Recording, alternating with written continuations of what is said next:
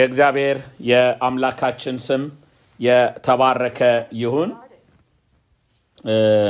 ባለፈው ከጀመርነው ትምህርቶች በዚህ በጾምና በጸሎት ዙሪያ እምነታችንን ወደ ላይ ከፍ ለማድረግ እንደገናም ደግሞ ስለ ጸሎት ያለን ግንዛቤ መረዳታችን እንዲጨምር በመጽሐፍ ቅዱሳችን በጾም የተገኙ ድሎችን በጾም የተደረጉ ነገሮችን የእግዚአብሔር ሰዎች ለምን እንደጾሙ እስራኤላውያን ለምን እንደጾሙ በአዲስ ኪዳን አገልጋዮች አማኞች ለምን እንደጾሙ እየተመለከትን በዛ መጽሐፍ ቅዱሳዊ የጾም ልምድ እኛም ለእግዚአብሔር መሆን በሚገባን ነገር ሁሉ መሆን እንድንችል ትምህርትን ለመማር ነው በዚህ ምሽት የተሰበሰብ ነው። እግዚአብሔር ይባረክ። ማቴዎስ ወንጌል ምዕራፍ 17 ቁጥር ከ19 እስከ 21 ያለውን አነበዋለው። በአጋጣሚ የዛሬ የቀን የአዲስ ኪዳን የመጽሐፍ ንባባችን ማቴዎስ 17 ነበር። ሁላችሁ እንዳነበባችሁ እርግጠኛ ነኝ።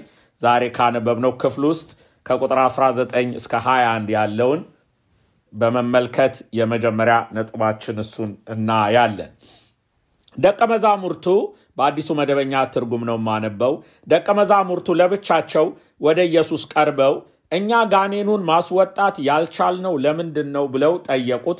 እርሱም እንዲህ አላቸው፣ እምነታችሁ በማነሱ ምክንያት ነው እላችኋለሁ። የሰናፍጭ ቅንጣት የምታክል እምነት ቢኖራችሁ ይህንን ተራራ ከዚህ ተነስተህ ወደዚያ ሂድ ብትሉት ይሄዳል፣ የሚሳናችሁም ነገር አይኖርም። የዚህ አይነቱ ግን በጸሎትና በጾም ካልሆነ በቀር አይወጣም። ኢየሱስ ይሄንን እምነት ያስፈልጋችኋል፣ እምነታችሁ አንሷል፣ እምነታችሁ መጨመር አለበት ብሎ ያለበት አንድ ሰው ልጁ ጋኔን የያዘበት ወይንም በአጋንንት ስርዓት ውስጥ ያለ ልጁን አምጥቶ ለደቀ መዛሙርቶቹ ከታሰረበት ስርዓት እንዲፈቱት ወይንም አጋንንቱን እንዲያስወጡለት እንዲፈውሱት ወደ ደቀ መዛሙርቶቹ ሲያመጣ ደቀ መዛሙርቶቹ ግን ሊረዱት አልቻሉም። ሞከሩ የቻሉትን ያህል ነገር ግን አልቻሉም። ታዲያ ወደ ኢየሱስ ክርስቶስ ሲያመጡ ኢየሱስ በኃይል ይህንን አጋንንት ካስወጣ በኋላ መጥተው ጥያቄ ጠየቁት። ከዚህ በፊት እኮ ሁለት ሁለት አድርገህ ኃላፊነት ሰጥተህ ልከህን አጋንንት አስወጥተናል፣ በሽተኛ ፈውሰናል። አሁን ግን ይሄኛው ለምንድን ነው ሊወጣልን ያልቻለው?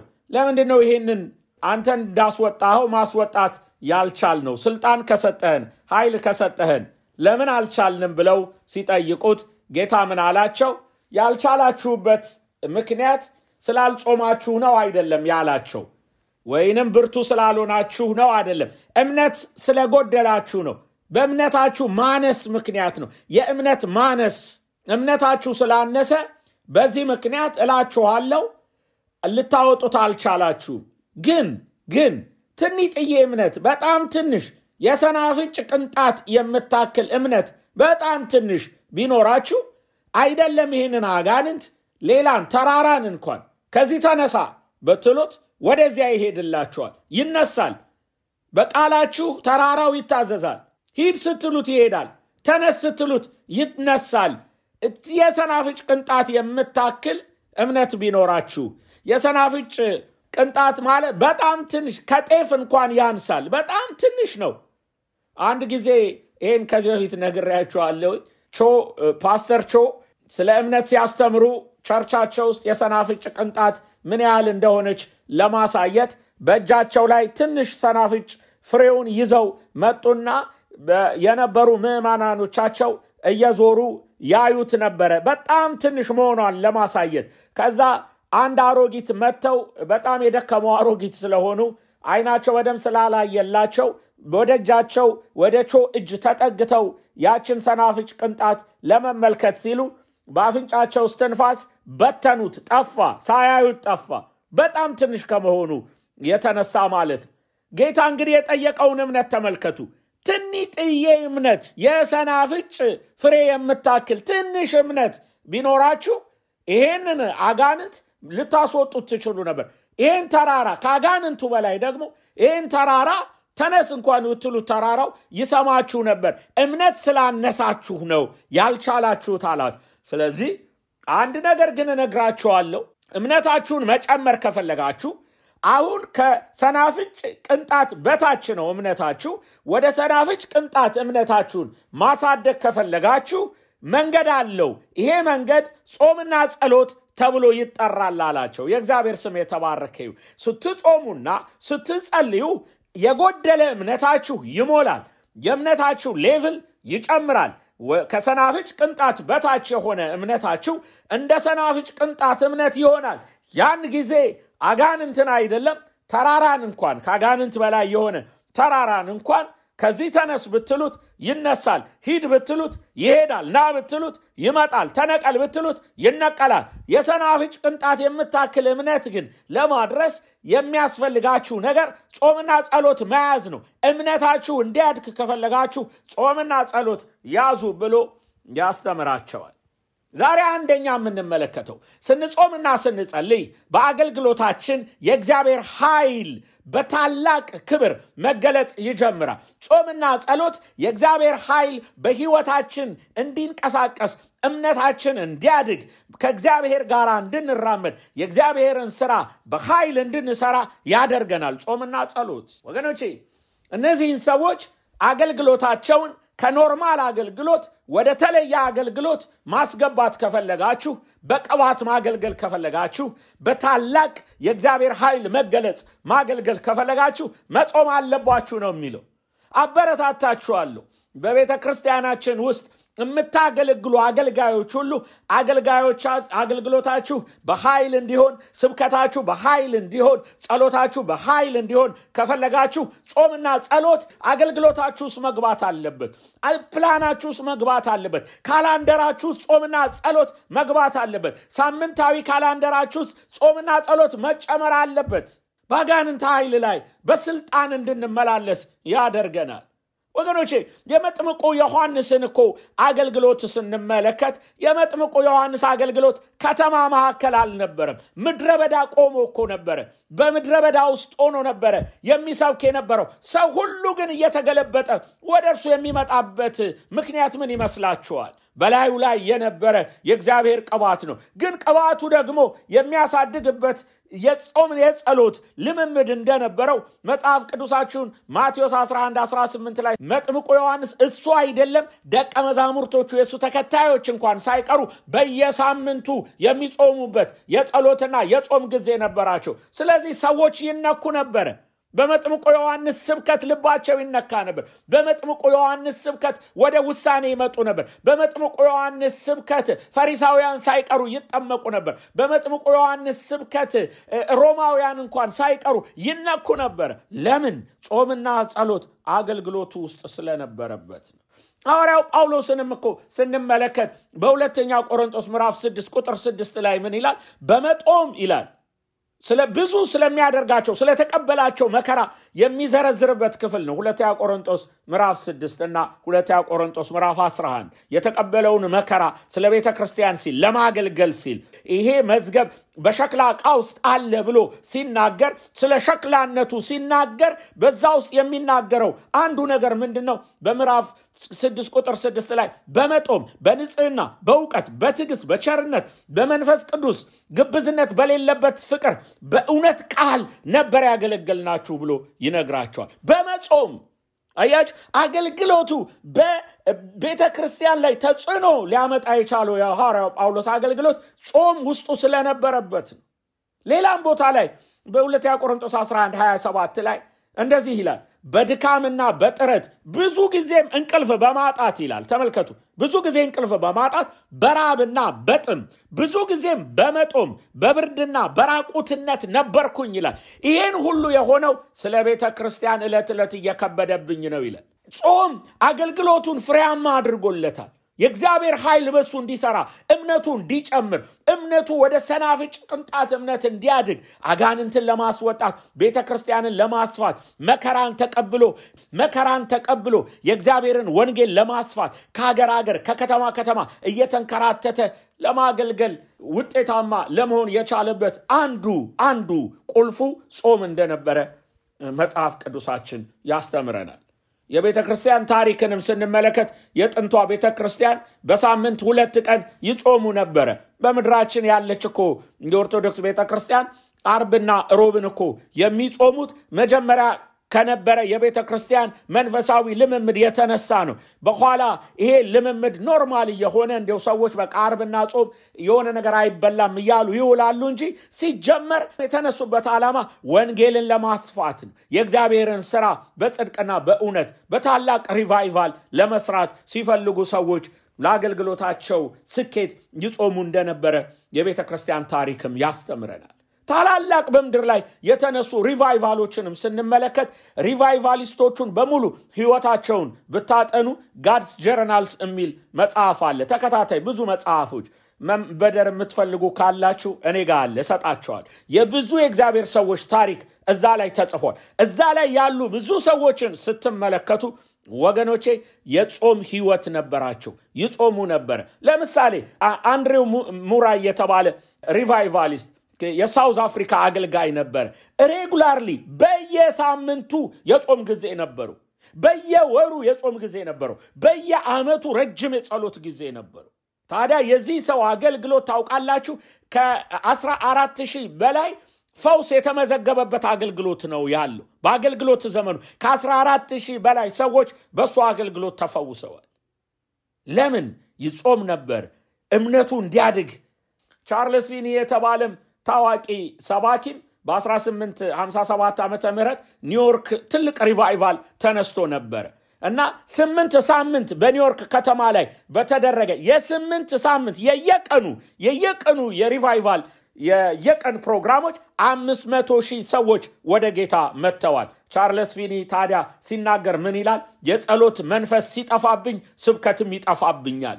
በዚያን ጊዜ እጾማለሁኝ። ስጾም የጸሎት መንፈስ እንደገና ይመጣብኛል። የጸሎት መንፈስ ደግሞ ሲመጣ ስብከት ይመጣልኛል። ስብከት ሲመጣ ሰዎች ይነካሉ ብሎ ይናገራል። ተመልከቱ እንዴት አድርጎ እንዳያያዘው። የጸሎት መንፈስ ሲጠፋብኝ ስብከት ይጠፋብኛል። ስብከት ደግሞ ከጠፋበት ሰዎች አይድኑም። እንደዚህ አለ። በጾምና በጸሎት ግን እንደገና እንደገና የጸሎት መንፈስ ይመጣልኛል። የጸሎት መንፈስ ሲመጣ መስበክ እችላለሁ። ስሰብክ ደግሞ ሰዎች ይነካሉ ብሎ ስለ አገልግሎቱ ይናገራል። ይሄንን የምነግራችሁ ለምንድን ነው? በህይወታችሁ በመጾምና በመጸለይ እግዚአብሔር በአገልግሎታችን ውስጥ ኃይልን እንደሚለቅ መረዳት እንድንችል ነው። ሁለተኛ መጾምና መጸለይ መገለጥ ውስጥ ይከተናል። ነቢያታዊ መገለጥ ወይንም prophetic revelation በህይወታችን ይሰጠናል። ባለፈው 15 ቀን ስለ ዳንኤል ጾም እንዲሁ በደፈናው ተመልክተናል። አሁን ትንሽ ገባ ብለን ዳንኤልና መገለጡን ትንሽ እንድናይ እፈልጋለሁ። ዳንኤል መጽሐፍ ምዕራፍ 9 ቁጥር አንድ እስከ ሶስት ስትመለከቱ የትንቢት ቃል በኤርምያስ የተነገረው የተስፋ ቃልን አስተዋልኩኝ ይላል። ባስተዋለ ጊዜ ይሄ የተስፋ ቃል እንዲፈጸም ጸለየ። በኋላ እንመጣበታለን። ይሄንን የተስፋ ቃሉ እንዲፈጸም ጸለየ። ጾም ያዘ። በእግዚአብሔር ፊት ሳይበላ ሳይጠጣ አልባሌ የሆኑ ነገሮችን ብቻ የበላ ቅባት የሌለው ምግብ ወይን ጠጅን ሳይጠጣ ምን ሳይል በንጉሥ ቤት እንደሚኖር ሆኖ ሳይሆን ትናንሽ ነገሮችን ብቻ የበላ በእግዚአብሔር ፊት ለሀያ አንድ ቀናት መጾምና መጸለይ ጀመረ። ለምን? እግዚአብሔር ለሕዝቡ የገባው የተስፋ ቃል ሊፈጸም እንደደረሰ ስላስተዋለ አስተዋልኩኝ ይላል። ከዛ በቁጥር 20 እና 23 ላይ ስንመለከት እሱን አነበዋለሁ። ከቻላችሁ እናንተም ማንበብ ትችላላችሁ። ዳንኤል ዘጠኝ ላይ እኔም እየተናገርኩና እየጸለይኩ የራሴንና የሕዝቤን የእስራኤልን ኃጢአት እየተናዘዝኩ ስለ ቅዱስ ተራራውም እግዚአብሔር አምላኬን እየለመንኩ እየጸለይኩም ሳለው በመጀመሪያ ራእይ አይቼው የነበረው ሰው ገብርኤል በስርክ መስዋዕት ጊዜ በፍጥነት እየበረረ ወደ እኔ መጣ። እርሱም እንዲህ ብሎ አስረዳኝ፣ ዳንኤል ወይ አሁን ጥበብና ማስተዋል ልሰጥህ መጥቻለሁ። አንተ እጅግ የተወደድክ ስለሆንክ ገና መጸለይ ስትጀምር መልስ ተሰጥቷል። እኔ ይህንን ልነግርህ መጣው። ስለዚህ ምልክቱን ልብ በል፣ ራእዩንም አስተውል ብሎ ይነግረዋል። ተመልከቱ። አሁን ምን እያለው ነው ያለው? መጸለይ የጀመርክ ጊዜ already መልስ ወጥቷል። ያን መልስ ግን አንተ ጋር እስከመጣ የዘገየበት ሁኔታ የተፈጠረ ነበር። አሁን ግን የመጣው ይህንን መልስ ልሰጥህ ነው። በፍጥነት መልአክ ወደ እርሱ እየበረረ መጣ፣ መልሱን ሊሰጠው። መገለጥ ሆነለት፣ የመልአክ መገለጥ። እግዚአብሔር ስለ እሱ መልአክ ላከ። እየጾመ እየጸለየ እያለ ተመልከቱ። ይሄ ጾምና ጸሎት የተነሳው ከእግዚአብሔር አይደለም። ይሄ ጾምና ጸሎት የተነሳው ከዳንኤል ነው። ዳንኤል መጽሐፉን regularly ያነብ ስለነበር በየቀኑ ያነብ ስለነበረ መጽሐፉን ሲያነብ አንድ ነገር አነበበ። ሰባ ዓመት ብቻ እኮ ነው የእስራኤል ሕዝብ ምርኮ ሊሰጥ የተገባው፣ ሰባ ዓመት ደግሞ ሞልቷል አለ calculate ሲያደርገው። ስለዚህ የእግዚአብሔር ተስፋ አሁን ለሕዝቡ እንዲፈጸም መጾምና መጸለይ አለብኝ ብሎ ራሱ ዳንኤል ነው በዳንኤል initiative በዳንኤል ተነሳሽነት ነው መጾም የጀመረው መጸለይ የጀመረው። ከሰማይ መገለጥ መጠበቅ የለብንም ለመጾም ለመጸለይ። ከሰማይ እግዚአብሔር ጾም እስኪለን መጠበቅ የለብንም። እኛንን ቃሉን ይዘን የእግዚአብሔርን ተስፋ ይዘን ወደ ጸሎት መግባት ያለብን፣ ወደ ጾም መግባት ያለብን። ወደ ጾም ሲገባ እግዚአብሔር መጾም የጀመረ ቀን መልሶለታል። የብዙዎቻችን ጸሎት ገና መጾም የጀመርን ቀን ተመልሷል። ግን ጸሎታችንና ጾማችን የሚመለስበት የራሱ የሆነ ቀን ስላለው ያንን ቀን እየጠበቅን እግዚአብሔር ያየልንን የተናገረልንን ከሰማይ የመለሰልንን መልሳችንን የምንቀበልበት ቀን አለ። እርግጠኛ ሆኜ ነው ይሄንን የምናገረው። በሕይወታችሁ ላይ ከጾማችሁ ከጸለያችሁ እግዚአብሔር ለእናንተ የመለሰውን መልሳችሁን ታያላችሁ። እንቢም ቢሆን እግዚአብሔር ይነግራችኋል፣ እሺም ቢሆን ይነግራችኋል፣ ቆይም ቢሆን እግዚአብሔር ይነግራችኋል። አሁን አስተውሉ በደንብ ግን ግን ዳንኤል በሚጸልይበት ጊዜ የመልአክ መገለጥ መጣ። በምንጸውምና በምንጸልይበት ጊዜ ህልም የሚባል ነገር አለ፣ ራእይ የሚባል ነገር አለ፣ የሌሊት ራእይ አለ፣ በቀን የምናየው ራእይ አለ፣ በቃል ውስጥ መገለጥ አለ፣ ድምፅ አለ፣ በጆሮአችን የምንሰማው ድምፅ አለ፣ በውስጣችን የሚፈስ የእግዚአብሔር ድምፅ አለ። እግዚአብሔር በተለያየ አይነት መንገድ ድምፁን ያሰማል። ለምሳሌ ተመልከቱ እነ ሐዋርያው ጳውሎስ ከባርናባስ ጋር ሆነው በሐዋርያት ሥራ ምዕራፍ 13 ላይ በአንድነት ተሰብስበው እየጾሙ እግዚአብሔርን እያመለኩ ሳሉ መንፈስ ቅዱስ ድምፁን አሰማና አሁን ጳውሎስና ሲላስን ለጠራኋቸው ስራ ለዩልኝ ብሎ እግዚአብሔር ተናገራቸው። ድምፅ አለ። ሁል ጊዜ በምንጾምበት ጊዜ እግዚአብሔር ይናገራል። ጆሮችን sensitive ሆኖ እግዚአብሔርን መስማት ከቻለ እግዚአብሔር ይናገራል። በጾም ውስጥ መገለጥ አለው። prophetic መገለጥ አለ። ነቢያታዊ መገለጥ አለ። የመልአክ መገለጥ አለ። እግዚአብሔር ድምፁን ያሰማናል። መልአክ ተገለጠለትና አሁን አስተውሉ፣ እንደዚህ አለው፣ ዳንኤል ሆይ ዳንኤል ሆይ አንተ የተወደድክ የእግዚአብሔር ሰው ዳንኤል ሆይ አሁን ጥበብና ማስተዋል ልሰጥን የመጣ አሁን ጥበብ ይሰጠሃል አሉ። ማስተዋልም ይሰጠሃል አሉ። ጸሎትን ስለተሰማ እግዚአብሔር ጥበብ እሰጥሃለሁ፣ ማስተዋል እሰጥሃለሁ አለው። በጾም ውስጥ በራእይ ውስጥ ማስተዋል ተሰጠው። የእግዚአብሔርን ነገር እንዲረዳ እውቀት፣ መንፈሳዊ መገለጥ፣ መንፈሳዊ ጥበብ ተቀበለ። ምዕራፍ 10 ላይ ሄዳችሁ ቁጥር 12 እስከ 14 ደግሞ ስንመለከት ይሄንኑ በደንብ ያበራዋል። ምን ይላል? ዳንኤል ሆይ አትፍራ፣ ማስተዋል ለማግኘትና በአምላክህን ፊት ራስን ለማዋረድ ከወሰንክበት ከመጀመሪያው ቀን አንስቶ ቃልህ ተሰምቷል። የጸለየው ጸሎት ዳንኤል ምን ነበረ? ማስተዋልን ስጠኝ፣ ጥበብን ስጠኝ ብሎ ጸልዮ ስለነበር ተሰምቷል። ከዛ ቀን ጀምሮ ጥበብ ተሰጥተዋል፣ ማስተዋል ተሰጥተዋል ይለውና ቁጥር 13 ላይ እኔ የቃልህን መልስ ይዤ መጥቻለሁ፣ ነገር ግን የፋርስ መንግስት አለቃ 21 ቀን ተቋቋመኝ። ከዋነኞቹ አለቆች አንዱ የሆነው ሚካኤል ሊረዳኝ መጣ።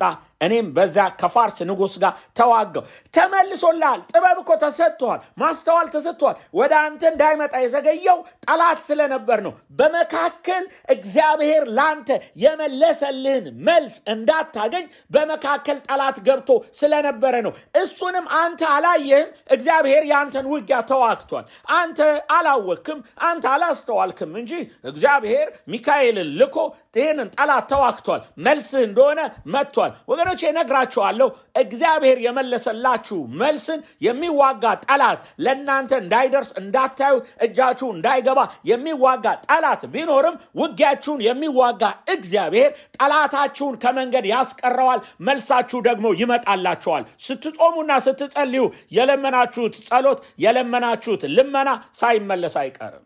14 ቁጥርን እንመልከት። እንደዚህ አሉ። ራእዩ ሊፈጸም ገና ብዙ ዘመን ስለሚቀረው ወደፊት በሕዝብ ላይ የሚሆነውን ልገልጽልህ አሁን ወደ አንተ ወደፊት የሚሆነውን ልገልጽልህ መጥ በጾምና በጸሎት ውስጥ ስንሆን ሌላው የሚገለጽልን ነገር ጥበብ እንቀበላለን፣ እውቀት ይሰጠናል፣ ማስተዋል ይሰጠናል ሰማያዊ መገለጥ አለ ሌላው ደግሞ ነገር ምንድን ነው? ወደፊት የሚሆነውን በቤትሽ ላይ ወደፊት የሚሆነውን በቤትህ ላይ ወደፊት የሚሆን በአገልግሎትህ ወደፊት የሚሆነውን በዘመንህ መጨረሻ የሚሆን በዘመንህ ግማሽ የሚሆነውን በመንገድህ የሚሆነውን ነገር እግዚአብሔር ስትጾምና ስትጸልይ ይገልጽልሃል፣ ያሳይሃል፣ ያበራልሃል። በዚህ በጾምና በጸሎት እሱ እኮ ህዝብን እግዚአብሔር መልስ፣ ህዝብን መልስ ህዝቡ በቃ የምርኮ ዘመን እኮ በቃ የተስፋ ቃልህን ሙላ እያለ ሊጸልይ ነው የመጣው። እግዚአብሔር አይደለም አሁን ለህዝቡ ከምርኮ ነፃ እንዲወጣ ልትጸልይ፣ በመጨረሻው ዘመን ድረስ ለዚህ ህዝብ የሚሆነውን የዚህ ኔሽን ነገር እገልጽልሃለሁ አሉ። እግዚአብሔር ስንጾምና ስንጸልይ በህይወታችን የሚሆነውን ይናገራል። በልጆቻችን የሚሆነውን ይናገራል። በቤታችን የሚሆነውን ይናገራል። በቤተ ክርስቲያናችን የሚሆነውን፣ በምድራችን የሚሆነውን፣ በነገራችን ሁሉ ላይ የሚሆነውን እግዚአብሔር ይናገራል። በጾምና በጸሎት ውስጥ ነቢያታዊ የሆነ ሬቨሌሽን አለ፣ መገለጥ አለ፣ ጥበብ አለ፣ ማስተዋል አለ፣ እውቀት አለ፣ ትንቢት አለ፣ የነገን ነገር ማወቅ አለ፣ ህልም አለ። ሶስተኛ ስንጾምና ስንጸልይ ለከተማችን ይሁን ለምድራችን ይሁን ለህዝባችን ይሁን እግዚአብሔር ነገሮችን መለወጥ ይጀምራል። ከኛ ባለፈ ነገር ይወጣና ከኛ ባለፈ ነገር ስንጸልይ ለእኛ ከኛ ላለፈ ነገር ስንጾም ከኛ ባለፈ ነገር እግዚአብሔር ይመጣና የማይታሰብ ትልቅ ነገር በህይወታችን ማድረግ ይጀምራል። የነህምያ መጽሐፍ ዛሬ ቁጭ ብዬ መጽሐፉን ሳነበው ነበረ። የነህምያን መጽሐፍ ምዕራፍ አንድ ጀምር። ምዕራፍ አንድ ላይ ነህምያ ወሬ ነው የሰማው ወገኖቼ፣ ወሬ ነው የሰማው። በኢየሩሳሌም የሆነውን ነው የሰማው። ህዝቡ በነቀፋ ነው ያለው የሚል ወሬ ነው የሰማው። ቅጥሩ ፈርሷል የሚል ነው የሰማው። በሮቹ ተቃጥለዋል፣ ድንጋዮቹ ተቃጥለዋል፣ ቅጥር አልባ ሆናለች የሚል ወሬ ነው የሰማው። ማንም ሰው እንደሚጠይቀው አንድ ሰው ኢትዮጵያ ደርሶ ሲመጣ እንዴት ነው ሀገር ሰላም ነው ወይ እንደሚባለው ነው ነህምያ የጠየቀው። ነህምያ ይሄንን ሲጠይቅ የነገሩት ነገር ልቡን ሰበረው፣ ውስጡን ወጋው። ዝም ማለት አልቻለም። መጽሐፍ ቅዱሳችን እንደሚያስተምረን ነህምያ በእግዚአብሔር ፊት አያሌ ቀን አለቅስ ነበር፣ አያሌ ቀን ጸልይ ነበር፣ አያሌ ቀን እጾም ነበረ። ጾም አወጀ። የሚኖረው ንጉሥ ቤት ነው ይሄ ሰው። ልክ እንደ ዳንኤል። ዳንኤል ንጉሥ ቤት ነው ያለው። የተከበረ ሰው ነው። ትልቅ ነቢይ ነው። ትልቅ ባለስልጣን ነው። ግን በምርኮ ስላለው ሕዝብ መመለስ ነው ዳንኤል ወደ እግዚአብሔር ፊት የቀረበው ከሱ ባለፈ ነገር።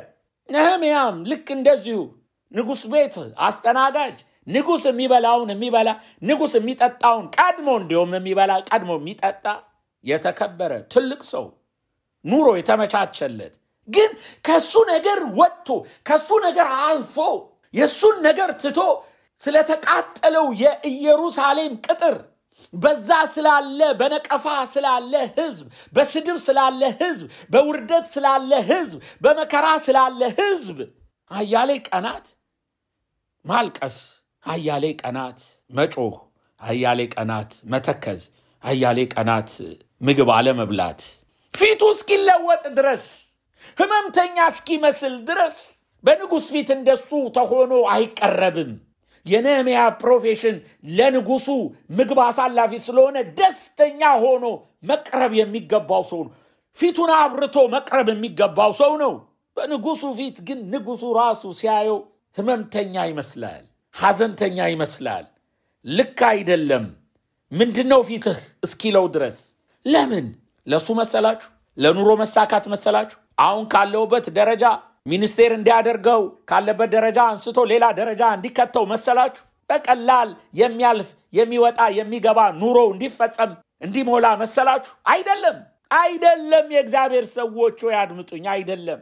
የዚህ ሰው ለቅሶ፣ የዚህ ሰው እንባ፣ የዚህ ሰው ጾም፣ የዚህ ሰው ለአያሌ ቀናት ቁጭ ብሎ ኃጢአትን መናዘዝ የእሱን ኃጢአት አይደለም፣ የእስራኤልን ሁሉ የአባቶቹን ኃጢአት መናዘዝ ከሱ ያለፈ ሸክም ነው። ከሱ ከሱ ያለፈ ሸክም ይዞ በእግዚአብሔር ፊት ሲቀርብ ከሱ ያለፈ anointing በላዩ ላይ ሲገለጽ እናያለን።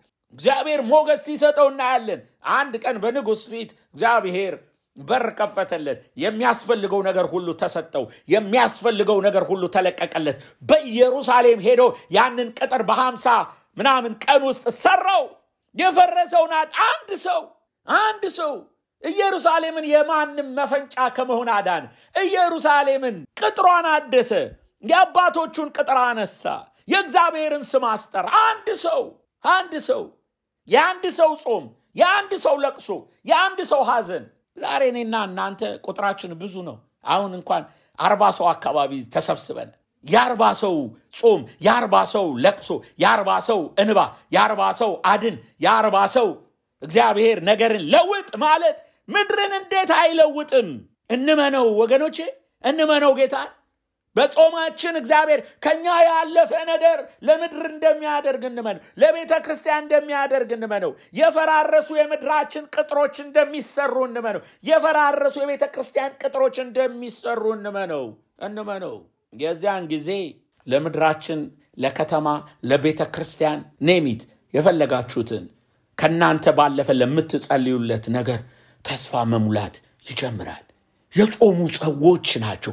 የጸለዩ ሰዎች ናቸው። የእግዚአብሔር ተስፋ በምድር ላይ እንዲፈጸም ያደረጉ ነቢይቱ ሐናን በሉቃስ ወንጌል ምዕራፍ ሁለት ላይ ታውቋታላችሁ። ከአሴር ወገን የሆነችው ሐና የምትባል ሴት ከድንግልናዋ ጀምሮ ሰባት ዓመት ከባሏ ጋር ኖረች። ባገባች በሰባት ዓመቱ ባልየው ሞተ። መበለት ነበረች።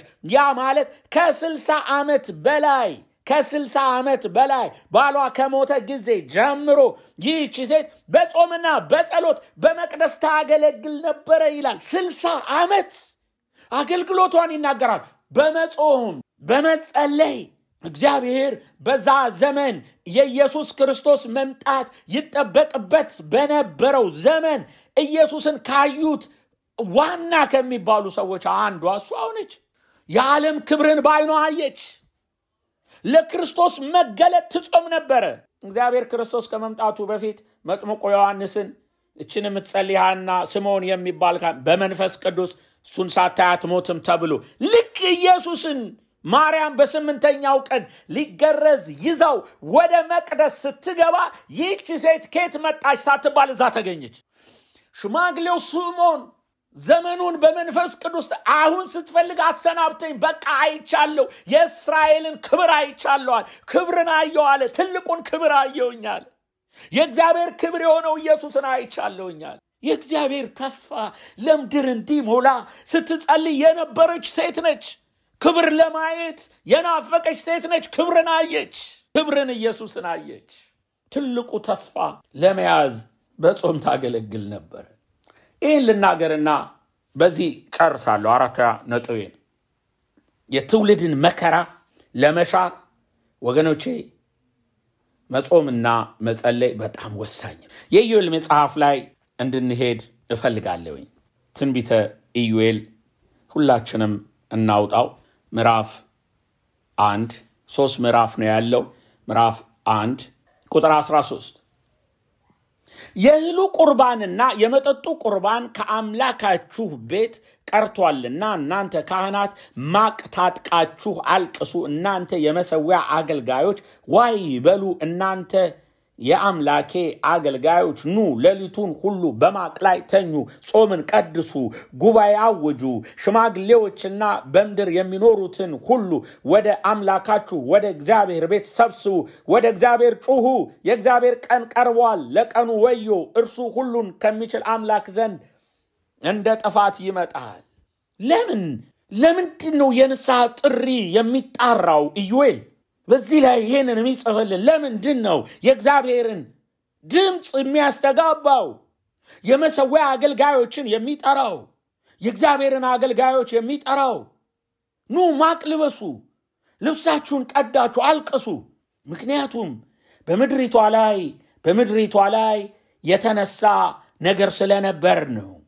ወደ ላይ ከፍ ብላችሁ ስታነቡ ይህን ለልጆቻችሁ ንገሩ። ቁጥር ሶስት ላይ ልጆቻችሁም ለልጆቻቸው ልጆቻቸውም ለኋለኛው ትውልድ ይንገሩ፣ ለትውልድ ትውልድ ትውልድ ይናገር ይላል። ከተምች የቀረውን አንበጣ በላው፣ ከአንበጣ የቀረውን ደጎቢያ በላው፣ ከደጎቢያ የቀረውን ኩብኩባ በላው። ተምች፣ አንበጣ፣ ደጎቢያ፣ ኩብኩባ። ከዚህ በላይ ምን የሚያጾም አለ? ከዚህ በላይ አገልጋዮችን ለጾም የሚሰበስብ ምን ነገር አለ? አንበጣ፣ መከራ፣ ችግር ምድራችንን ይመስላል። ያለንበትን ዘመን ይመስላል። በችግር ላይ ችግር የተደራረበበትን የምድራችንን ታሪክ ይመስላል። አንበጣ እንደዚህ ዘመን በአንበጣ ተመተን አናውቅም። የአንበጣ ሰራዊት በዚህ ጊዜ አለ እንዳነበብኩላችሁ ቁጥር 13 እና 14 ላይ እናንተ የመሰዊያ አገልጋዮች፣ እናንተ የቤቷ አገልጋዮች፣ እናንተ ካህናቶች ማቅ ልበሱ፣ ጾምን ቀድሱ፣ ጩሁ፣ ኡ በሉ፣ አልቅሱ፣ የምድሪቱን ታሪክ ትለውጣላችሁ። ወገኖቼ ከጾምን ከጸለይን የትውልድን መከራ እንዲሻር እናደርጋለን። የምድራችን መከራ እንዲሻር እናደርጋለን። ጾምና ጸሎት ፍርድን ይገለብጣል። በነገራችን ላይ ከአሁኑ ማስታወቂያ ልንገራችሁ፣ ቅዳሜ 14 ሰዓት እንዳትቀሩ። ቅዳሜ ዕለት ስለ ኢትዮጵያ ነው የምንጸልየው። ሌላ ርዕስ የለንም። ስለ ምድራችን ነው የምንጸልየው። በጾም በጸሎት የምንውልበት የቅዳሜ ርዕሳችን ምድራችን ነች። ስለ ምድራችን እንጸልያለን። ተምቹ፣ ኩብኩባው፣ አንበጣው፣ ደጎቢያው እንዲነሳ እንጸልያለን። የፖለቲካው ሁኔታ እንዲረግብ እንጸልያለን። የሰዎች reconciliation እንዲመጣ፣ አንዱ ዘር ከሌላው እንዲስማማ፣ እንዲፋቀር፣ ሰላም በምድራችን ላይ እንዲሆን እንጸልያለን። እኛ እንጸልያለን።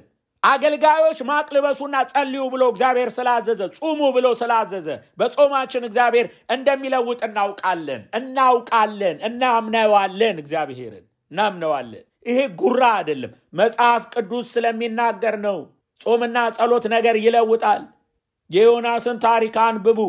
ትገለበጣለች ብሎ ነው የተነበየው።